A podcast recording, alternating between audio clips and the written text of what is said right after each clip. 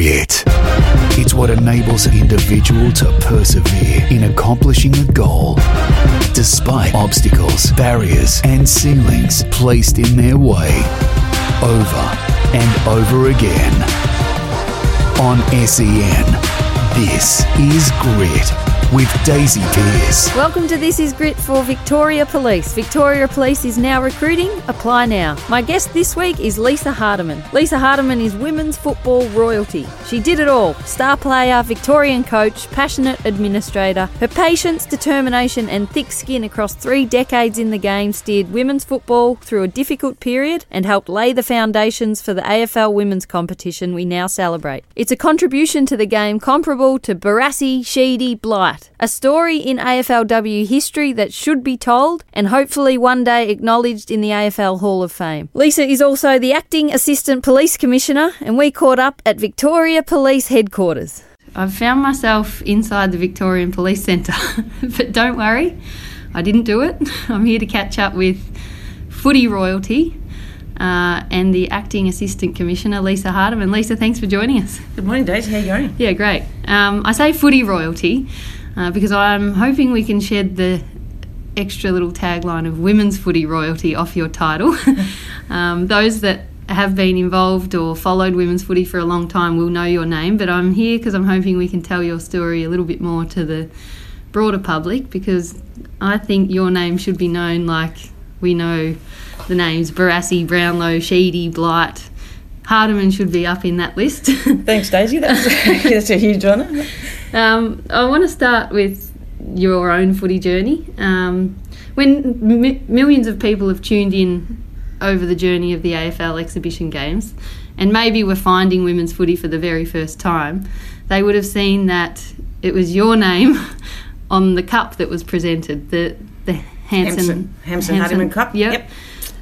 Why is that? How do you find you? How do you come that your name lands on the, the cup presented to the f- inaugural AFL sanctioned women's match?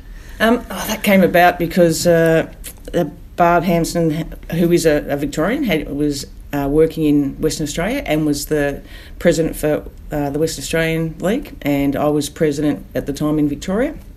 Uh, we'd been playing uh, South Australia back to back for a number of years, and um, Barb uh, said uh, maybe we should get together and expand this a bit further. And so Barb and I started the first interstate competition that ran uh, every year in different states for a number of years.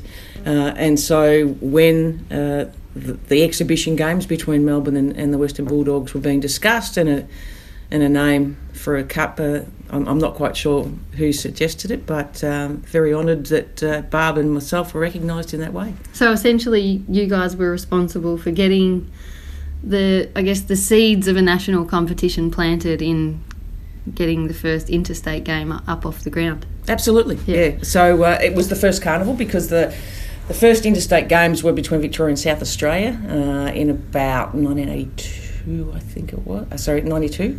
Um, but this was a, a, a carnival with um, a number of states represented, um, and we eventually are. You know, from running it year on year, uh, it got Queensland involved and New South Wales involved, and the ADF played uh, for a couple of them. So, yeah, so the, the carnival concept um, happened, and a bit of bit of hard work to get it up and running, but we got it there. Take us back a few steps before that. What was it like playing women's footy in the 80s and 90s? Well, I'll take it back even further. I actually, um, my my football learning started as a, a child. I was the only girl out of a family of boys, cousins and, and brothers, and um, so I had a choice. Um, go and play with the boys and learn footy and cricket or play by myself. So that was a pretty easy decision to make.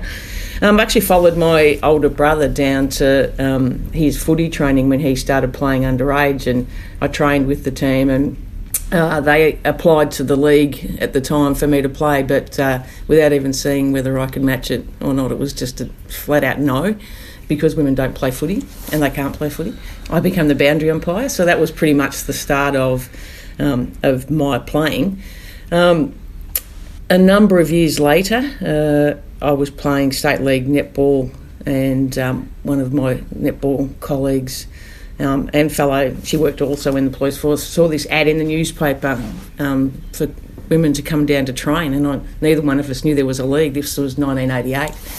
Um, so we went down, loved it, uh, and that was with Fairfield um, when they used to play down near the old women's prison. Uh, so that was the start of my football career in 1988, and there was four teams, uh, and it was pretty rough and tumble, but um, uh, I stuck at it and played from then on. Um, it's amazing listening to that because it, it's almost the exact same story for me, but about, oh, I don't want to get this wrong, but 20, 20 30 years Later. earlier. Yeah, or later. Yeah, Um, Absolutely. Even down to the point where I ended up running the boundary Yeah. for Bright as well. Oh, so, yeah. I mean, that's staggering in itself. Why did it remain that way, in your opinion, for 30 years? Um, well, the league. on, I- I- before you go, I better make sure that it is 30. When did you? When when are we talking for you? Uh, we're talking. Um, well, uh, we'd be. I would have been ten or eleven, so that's uh, forty-eight years ago. I'm Okay. fifty-eight now.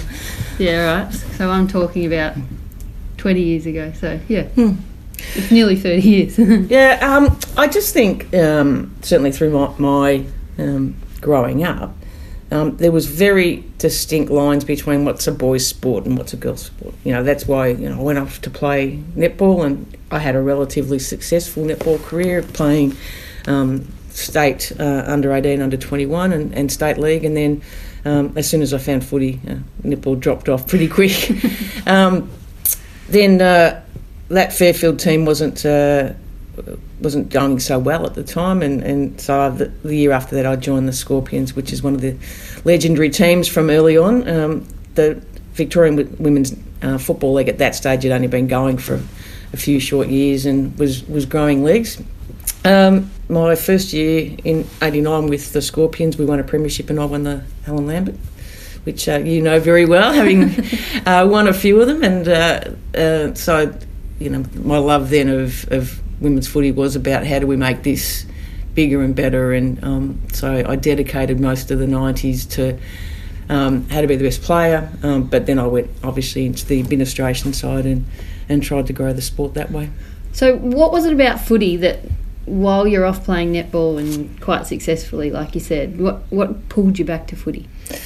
Uh, I just think that uh, it's the ultimate game to play. You know, every skill that um, a person can develop and use is on a footy field. You've got the space and the freedom that you don't have on a netball court.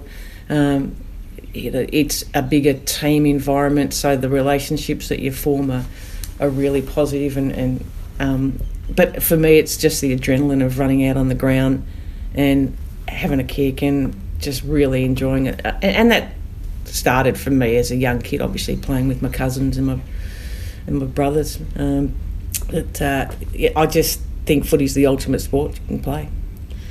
Um, what was the reaction like when you did start playing footy? What what would you be met with when you told people you played football? Girls don't play footy. Um, and, and my grandfather, especially, even though he was the one that taught me how to play with along uh, as a kid, um, the, very first time he came along to watch was um, we are playing in a grand final, and uh, he he was uh, a little bit sceptical at the start, and then at half time we were we were losing, and he pulled me aside and told me to pull my socks up and have a crack and and um, He changed his tune. when uh, when the game was over, I think he was just about the first one out, you know, patting me on the back. So uh, he, uh, he he played footy himself um, at quite a high standard, not quite VFL, but I think VFL reserves he played. So he wasn't a bad footballer in his day, but yeah, proud as punch when he finally saw the girls running around. How rewarding was that to get, I guess, his endorsement, given he'd kind of been a skeptic and doubted whether you should be out there, and I can imagine there would have been a big bit of stigma around,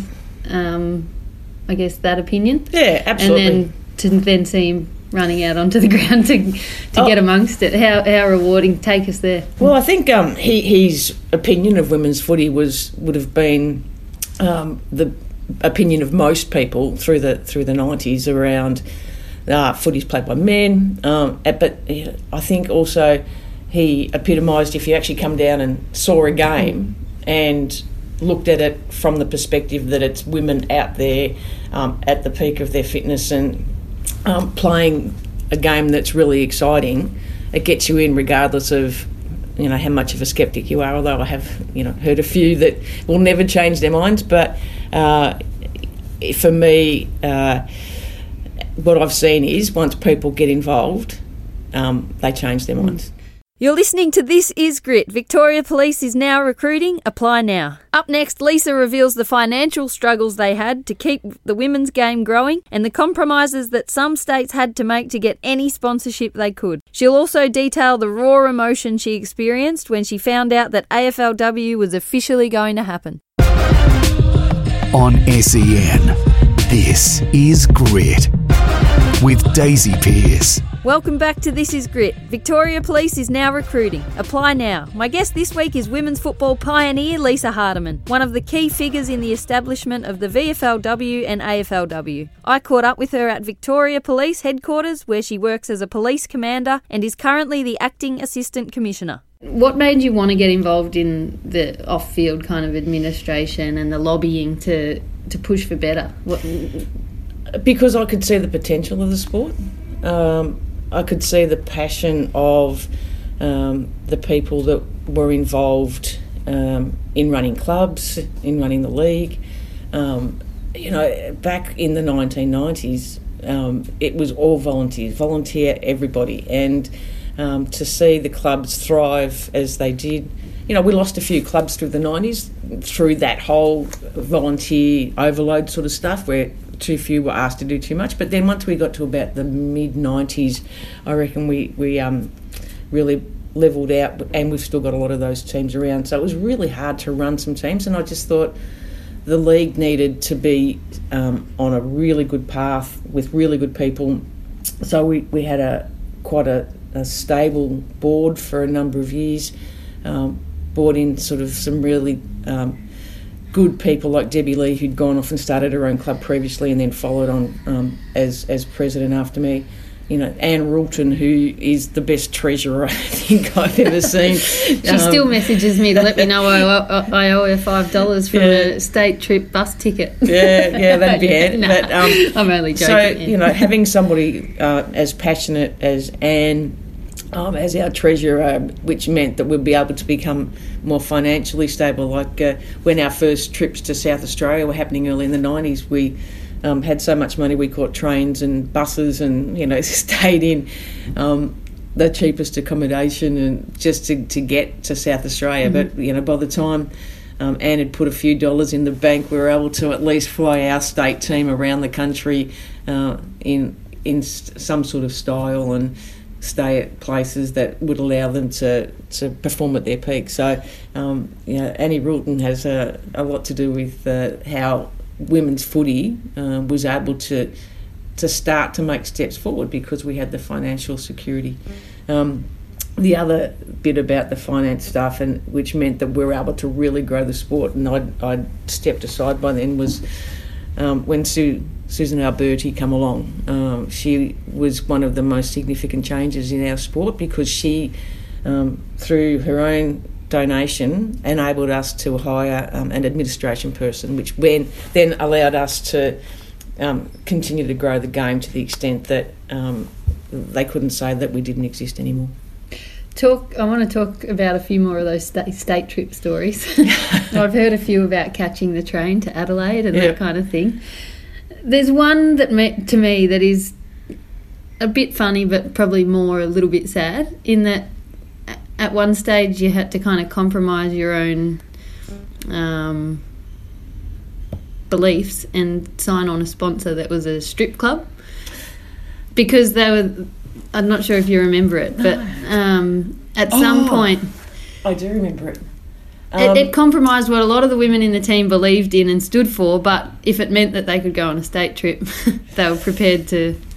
I can't. I don't know that it was Victoria that signed on the strip club. I think it was one of the interstate games, and when we've run out onto their ground, there was this big billboard at one end of the ground advertising this strip joint. So um, my uh, recollection is it wasn't Victoria, but it was in order to run the, the carnival. It was, was it South Australia or Western Australia, but in order to run the carnival, yeah, they were sponsored by a strip club. just you just would not even think of it now. How how difficult do you think that would have been for some of the women in the team? It would have been really difficult. I know there was a lot of us that just when we looked at it laughed, um, but uh, I, I, just think that uh, back then um, states would do whatever they needed to do to to fund uh, and and getting sponsorship, as you know, Daisy, mm. is really really difficult at the best of times. Um, let alone when you're still just trying to grow the sport. But uh, I do remember the billboard now. Luckily, it wasn't us. well, I guess, like you said, it's just people doing what they can, desperate to get an opportunity, mm. which is the sad bit for me that they had to compromise. Oh, absolutely, that. yeah. Um, I did laugh as well, so I'm with you on that one. But thankfully, we've moved past. It. We that. have moved past it. I'd. Uh, you know, just uh, I think that closest we've got was when I was playing at um, Fairfield from around '96. Um, or, uh, Brazilian Butterfly, I think, was one of our weekly sponsors. Where you know, if you're the best player on the ground, you you, you got a, a, wax from Brazilian Butterfly. I think that still happens. They're well received these days. um, so, as your what what qualities did you have to have to endure that period where you were really passionate about pushing for change and pushing for more opportunities? But can imagine it would have taken some serious patience and determination. But what, what do you think sits within you that meant that you could kind of keep fronting up yeah, with the doors question. being slammed in your face? Um, I think. Uh, you build a resilience um, around the knockbacks because we'd had it all of my my time I'd been playing football. Um, that uh, you know you just had to have your vision and not lose sight of that vision, and just keep bit by bit. So that the the starting of the reserves comp, which meant that we got more people involved. So that was told us as a as a board, as a committee, that if we can continue to attract people and teams, that we would continue to get to the vision that we thought we'd get to. And um, so that that real um, where are we going and how are we going to get there? Uh, yeah, if there's a hurdle, you, you, jump it and you go, okay, we, have just got to keep going. And, and that was the, the resilience of the, the executive that we had at the time. Um, and certainly the passion of a, of a Debbie Lee coming after me carried carried on that work, and you just have to keep going. And, and I suppose my, my job as well um, gives you a bit of a thick skin, and um, and you, you take knockbacks a bit on the chin and just keep picking yourself up. And that's what we had to do back then. When did you see the, the wheels kind of get into motion um, heading towards a, a change? And like, when did you see a bit of a light at the end of the tunnel that things were starting to move? Um, I think certainly when we started um, the interstate games um, against South Australia because it meant um, it gave players in Victoria something bigger to aim for, and um, and then on top of that, the carnival, um, which which then started to take the game uh, around the country uh, which automatically makes people start to um, open their eyes. For instance, um, I remember coaching the Victorian team on, on, one of the best trips I've ever done, which was up in, in Darwin, and um, the AFL was actually sponsoring that tournament mm. because they, they had a, um, a team of people in Darwin anyway doing their development stuff with the Northern Territory, uh, and they actually got on board and certainly sponsored the, the Carnival in Darwin. Um, you know, so I think once we took it around the, the country, the AFL had to open their eyes, and, mm-hmm. and even if it was just um, on the development stuff, but back then also they um, they started uh, the youth girls uh, on the on that was their own product, but mm-hmm. we pushed it, mm-hmm. uh, and you know, the Nikki Graveses and Shiloh Curtises ran those programs for a long time. And um, so once they started to get involved, be it in Northern Territory or on a youth level, it was inevitable that they would progress. Thanks for listening to This Is Grit. Victoria Police is now recruiting. Apply now. Coming up, we'll find out plenty more about Lisa Hardeman when she completes the AFL Records Pocket Profile. On SEN, this is Grit with Daisy Pearce. Welcome back to This Is Grit. Victoria Police is now recruiting. Apply now. This week I'm at Victoria Police HQ with Acting Assistant Commissioner Lisa Hardeman, a legend of women's footy in Victoria and one of the driving forces in the creation of AFLW. Lisa's playing days were over when we got to realise our dream of playing AFL footy, so I thought I'd get her to do the AFL Records Players Pocket Profile. All right, well, I'm going to change of pace a little bit yep. because I want to talk about your policing career. So okay. before we get into what might be a heavy chat, are you familiar with the footy record? Yes. Are you? Do you usually buy a footy record when you go to the footy? um, not always because I uh, I actually know who all my players are. Oh, you don't need it. well, we're going to do the pocket profile style question. Okay, sure. Um, what was your nickname, or is your nickname? Uh, at footy, Hardy. Yeah. There's, I reckon there's people that don't even know who Lisa Hardeman is. They just know me by Hardy. Quite fitting then, given the description of your uh, playing style, Hardy. Um, what about at work? Do you have a nickname? Uh, no, I tend to because of not now that you've got your title. You, would, to take a brave no, person to call you a nickname. No, I tend to, tend to get boss. That's, that's, about the extent of it. Um, any pre-game superstitions or routine? Uh, yep, I used to make sure that um, I wore the same undies. Um, or the same colour undies. Yeah. So I had that a, a set that a good luck pair. A good luck pair. good luck colour. Yeah. Um, which uh, and what made them good luck in the first place? Oh, probably I.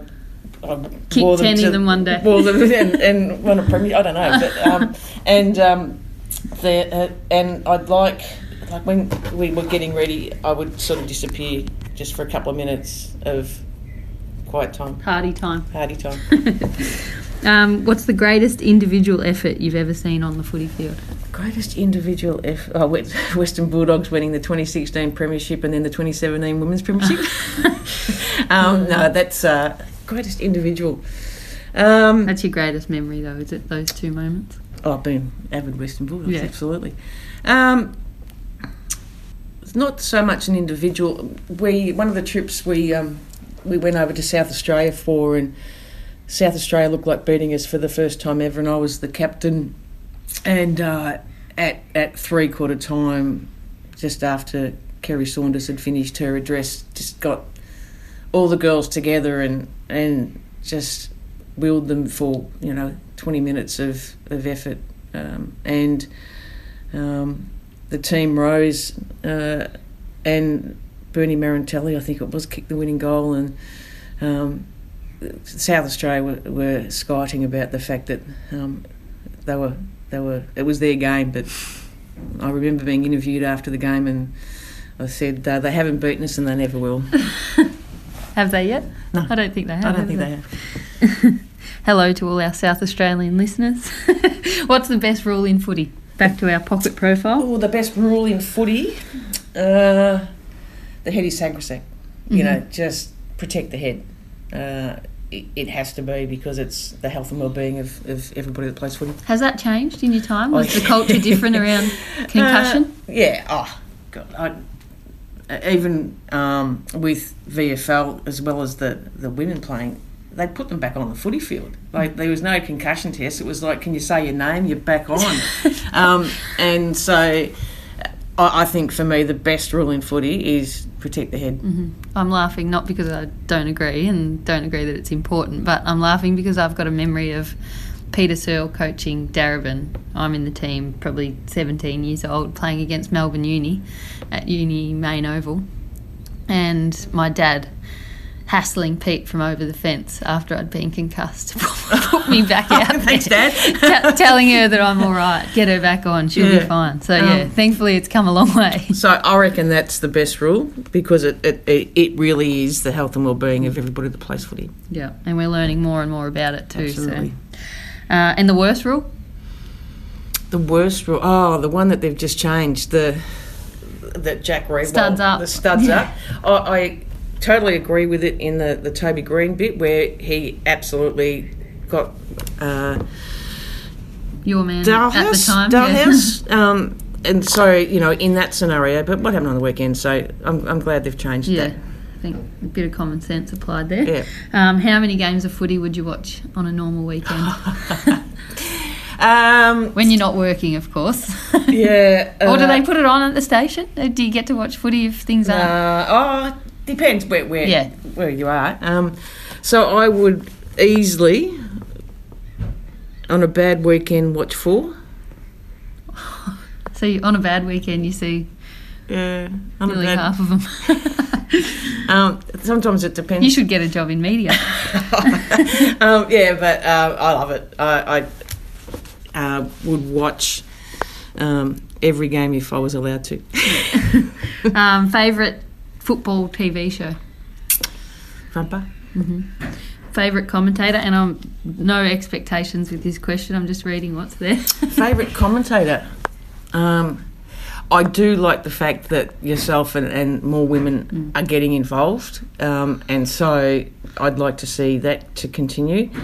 Uh, Bruce McAvaney, he's just the Genius. most professional. Um, so he he's one of my favourite commentators, regardless of the sport. You know, like he could be commentating on darts, and but uh, you know when he goes to the Olympics and you know Yeah. footy, just he, he's um, he's he's probably the best. But I do want to see more women because I think you bring something new into the commentary as opposed to what we've put up with for years. Yeah, and I th- I'd add to that diversity in general because I've loved watching Gilbert McAdam this year. Oh yeah, yeah, he's been Um, good. He brings a rawness that I think gives it all of us license to just be yourself. So Yeah. I've loved watching him, and he's got the utmost respect of all the players. He's Yeah, no, he's been really listen to. good. and just a different voice, yeah, different life experiences mean he brings something different. So I guess it's a great. Um, Yeah, I think um, that footy on TV, so Fox and, and, and Seven, are bringing that diversity. I haven't quite seen matched on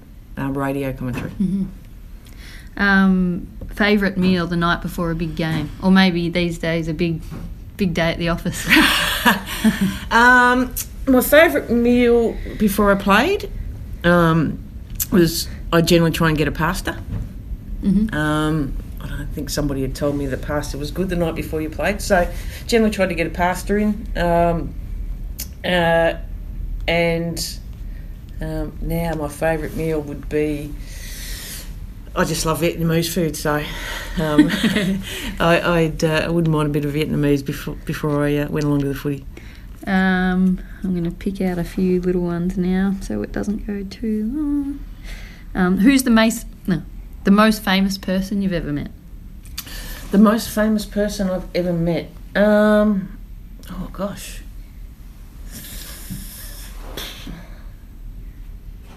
Um, I'm not sure. Most famous person you've ever arrested? Oh, That's okay. not in the record. It can just say sprung to one. mind. Carl and Roberta Williams. oh wow! Yeah, Tell yeah. us about this story. Oh, I was uh, a sergeant, and um, we'd started a. Um, I was in an undercover unit, and we'd started a, a quite a small drug job, and um, the small drug job um, continued to grow, and um, this is before they were famous, and uh, I got a phone call from the homicide squad saying, um, "What are you doing looking at Carl Williams?" And I said, it's part of a drug job. Who's Carl Williams? And that, they were looking for at him at the time for a, a previous murder. Um, anyway, the job started to grow, and um, we continued to buy uh, drugs and guns and a whole raft of things. And we were setting up for a, a, a big one hundred thousand dollar drug buy. And uh, when we got word that um, Carl and Roberta's daughter Dakota was there was at her christening was he, he was going to be taken out. So the day before the christening was planned, we arranged the big job, and Carl and Roberta were sitting in their car with our one hundred thousand dollars, and we were sitting there with their drugs. um, so uh, yeah, that was. So you were in the car. Uh, no, I was coordinating Yeah, the job right. Yeah. and uh, so yeah, that was uh, um, the biggest job I've ever done. And um, and then obviously Carl and Roberta went on to be infamous in the underworld. That job got Roberta her first um, jail sentence. Uh, so yeah, Oh, we could sit and talk about these stories for a long time. There's time. a few. Maybe we make way with some of the footy chat. But uh, the uh, pocket profile segment just took a bit of a turn, but it's a perfect segue into me wanting to talk about your career. And it's quite fitting that um, you provide this dual purpose because Victoria Police are, of course, great sponsors of our show. This is Grit. Thanks for listening to This Is Grit. Victoria Police is now recruiting. Apply now. Up next, Lisa will share with us how she not only blazed a trail for women's football, but also in the Victoria Police. On SEN, this is Grit with Daisy Pearce. Welcome back to This Is Grit. You're more suited than you might think to join Victoria Police. Apply now. My guest this week is women's football trailblazer Lisa Hardeman, who not only broke ceilings for women in football, but in her professional life as a Victorian police officer. And you grew up wanting to be a policeman. I, I did. um, uh, thought uh, as I was growing up um, that uh, being a policeman would be quite a good thing to do. Uh, so Is that what? At the, sorry, I just want to touch on the policeman thing. Were there any female police officers when you were aspiring to be one? not that I saw. Um, I knew that there were women in the police force, but they weren't um, as obvious. There, were, there wasn't Visible, very yeah. many of them. Um, and uh, so I was finishing school and uh, thought I'd uh, ring up and find out how to get into this police force. And so I rang up and was told um, as a as a female I had to be 21, and if I was a male I could be 18 and a half. So off I went and worked in a bank for a couple of years. As usual, with my brain, it goes straight to why. Uh, I, I asked the question back then. It was just the way it was. Uh, with with policemen, there was a, a cadet system that had operated for a number of years so that they could join the cadets at 16 and then at 18 um, they went into the academy. Um, uh, I, I don't know why why it was different for women, apart from the fact that um, you know recruiting of women was still relatively newish, um, and not a lot of us were going in. Um, so I went and worked in a bank for like two banks. Um, and got held up in, in both of them at gunpoint. So I thought it was probably safer then to go back and see if I could join the police force. wow. Um, what was the environment like coming into the police force at the time? Was it conducive to women, I guess, thriving? No, um, no. So um, there, there wasn't a lot of women um, in the organisation, and, and certainly when I graduated from the academy, I thought if I could become a detective, that's a pretty good career for a woman because you just couldn't see women in higher places at the time. Um, and my very first police station, there were there were men that didn't want to work with me because they weren't used to having women in the in their station environment. Because up until a few years before I joined, the women had their own police women's division, and they worked in there only with women, and the men only worked with men. And then once they started to um, combine them and let the women out of the, the cages that they were in, uh, there were a lot of men that, that didn't want to work with us. For um, you know, they thought that we wouldn't be able to handle ourselves in a fight, and um, so it was really quite a uh, a backward environment. You know, even police stations that didn't accommodate for women change rooms and things like that. So there's another layer of that thick skin we were talking about before. yeah, yeah, absolutely. And you, you had to um, really be uh, determined to to do your job the best way you could and, and get on with the blokes and uh, put up with um, the the blokey environment uh, and not kick kick up too much of a stink because Now, how do you get that balance right? Um, I guess trying to stand up for what you think's right, but not to the point where you get ostracised or Yeah, it, it's it's really um, a, a fine line t- to walk on. And what I tended to do was was just try to be myself, and you know that thick skin you spoke about. You know, if there was um, something that was going on in a conversation in the police station, just go let it go. Um, so um, so early on, yeah, there there was not a lot of women, and there certainly wasn't a lot of role models. well, it's changed now. It certainly Um, has. Have you been a part of that change, or what have you observed over the? Well, you've nearly been in the force for forty years. years. Yeah, thirty-six years, coming Uh, up four decades. What what have you seen change over that time to the point now where women are very visible? Yeah. Um, so it, it, the more women that we recruited, um, the the better it got because we it wasn't like you were the only one that was in a particular place. Um, you know, I had uh, I did get my dream job as I thought of. Um, of becoming a detective, but unfortunately, my sergeant didn't think that women could be detectives or should even be in the police force. So I was ostracised out of what was then my dream job. Um, so uh, then for me it was um, a, um, a mentor, a woman who became my mentor, who was the first at doing a whole raft of things in the organisation, who became um, one of my, my superintendent, and she's the one that really said to me, you know, you've got a great career here, and and started to, to give me a little bit of a shove and um, advised me to go off and do my masters. Like I didn't even finish year 12 um, and here I am at Monash University doing my masters and um, and you know she continued to challenge me to keep striving for that that next that next position. Um, and it was it, one of the funniest stories was um, I'd, I'd got uh, an interview to be the officer in charge of a police station so I was senior sergeant. And I was doing my um, supervisory rounds um, at about the time the interviews were being done, and I went into this station, and there was this sergeant there that said, "I hear you're in for the job," and I said, uh, "Yeah, I am." He goes, "Oh, you won't get it. There's plenty of good blokes here." And I said, "Oh, well, we'll see how we go." And he goes, "Well, if you get it, I'm never going to call a skirt boss."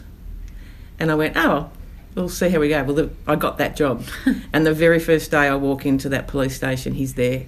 And I walked up to him and I said, I don't care what anybody else calls me. You will call me boss until I give you permission to call me something else. Um, by the time I left that station, he'd actually come around and, and thought that women could be bosses and that women could lead. So how long did it take him to he could call you something else? Uh, I reckon it was about 18 months. And what was he allowed to call you? Uh, then he, Hardy? yeah, um, yeah. No, he would. He didn't call me Lisa, but um, yeah, just and his attitude Mm. was very, very much around that. Uh, I'll have women here as constables, but they'll never Not be my boss. Mm. Um, so, Does um, that still exist now? I'm sure there are, are some people. Certainly, um, the we had the Victorian Equal Opportunity and Human Rights Commission report that was released in 2015 that says um, that was not very complimentary of of the Victoria Police as a um, as a safe workplace. Um, we're about to launch phase three of, of that report um, that says we, we've got better, but we've got a long way to go. So there are still pockets of the organisation that um, that do think like that sergeant that um, you know don't think that women um, should be getting promoted.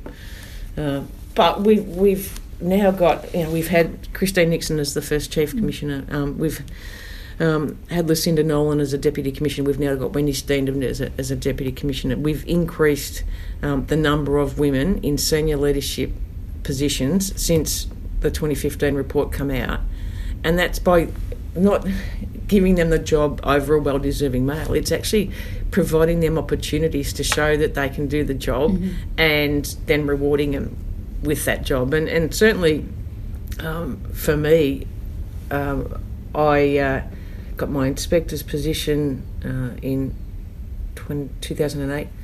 Um, I worked at um, Port Phillip, which was as an inspector just amazing. You know, we had huge things like St Kilda Festival, the second biggest New Year's Eve outside of Melbourne, and this little race called the Grand Prix. So really big events that um, were just amazing.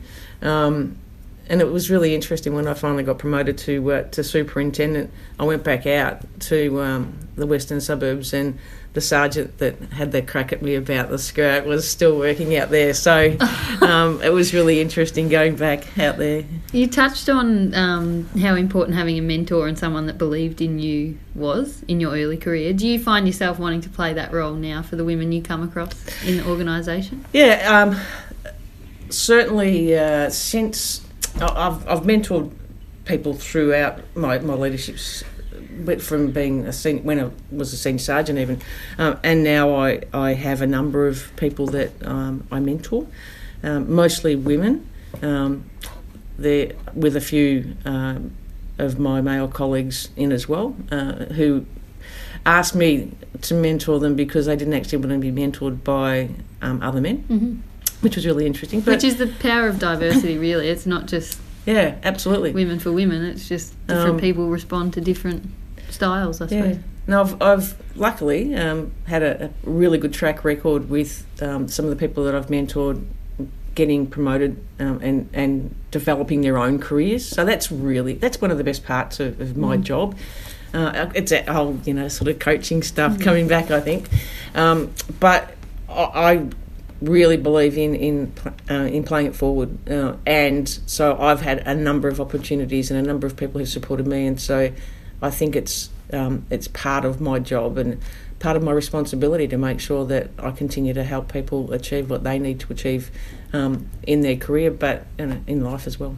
If there's someone out there listening to you and had previously considered being involved in the force or maybe now is considering themselves what would you say like what's the most rewarding part of the job and why despite all those challenges early days and barriers have you been here for 36 years? Uh, because it's it's the best job in the world. Um, you come to work every day and it's rare that you would experience the same thing. You know there there is um, some absolutely fantastic things that you share uh, and and see and do uh, the fact that we're helping the community so much really, really is important. We're recruiting at the moment um, through uh, um, some significant government funding, and it's just a fantastic job for a woman. There's equal pay. Um, we have um, a lot of flexibility we've, we've brought into the workplace. Um, it's a really supportive place to work. Uh, and uh, uh, Mick Miller, who's, uh, who, who, died and whose funeral I went to last week, uh, when I graduated, said uh, uh, to my whole squad, take a seat for the best show in the world. And, and it really is taking a seat for the best show in the world because you, you just see and do and experience so much. Last one, because yep. I know you've got a police force to run. um, what's your opinion on the fact that no women sit in the AFL Hall of Fame? Uh, it has to change. You know, it I know that the, the argument at this stage would be that we haven't played it long enough, but we have. We've been playing it. We haven't been playing AFLW for a long time, but there's a whole lot of VFL people that sit in that Hall of Fame, and um, there are some absolute guns that throughout our history that should be recognised, and um, it's not just about three years of AFL. It, it's longer than that, and we have a history, and our, our history needs to be acknowledged. AFL Hall of Fame, it used to be the VFL Hall of Fame, it needs women in it mm-hmm. because otherwise it's a boys' club. Um, Lisa, I hope we see your name in there. Hopefully, it's a matter of time, not if we see your name in there. Um, thank you very much for your time, but more so, thanks so much for the, the work that you've done in giving us all the platform and laying the foundations for the AFLW that we now celebrate. It's a pleasure. Thanks, Daisy. Thanks for listening to This Is Grit. Victoria Police is now recruiting. Apply now. A huge thank you to Lisa for your time, for sharing your story, but also for your contribution to building the foundations for AFLW at a time where there weren't as many believers. It's a contribution that should continue to be acknowledged as the AFLW grows. I guess we should say, side note, thanks for helping to keep our neighbourhood safe as well. My guest next week is Eleni Glouftsis, the first female field umpire in the AFL.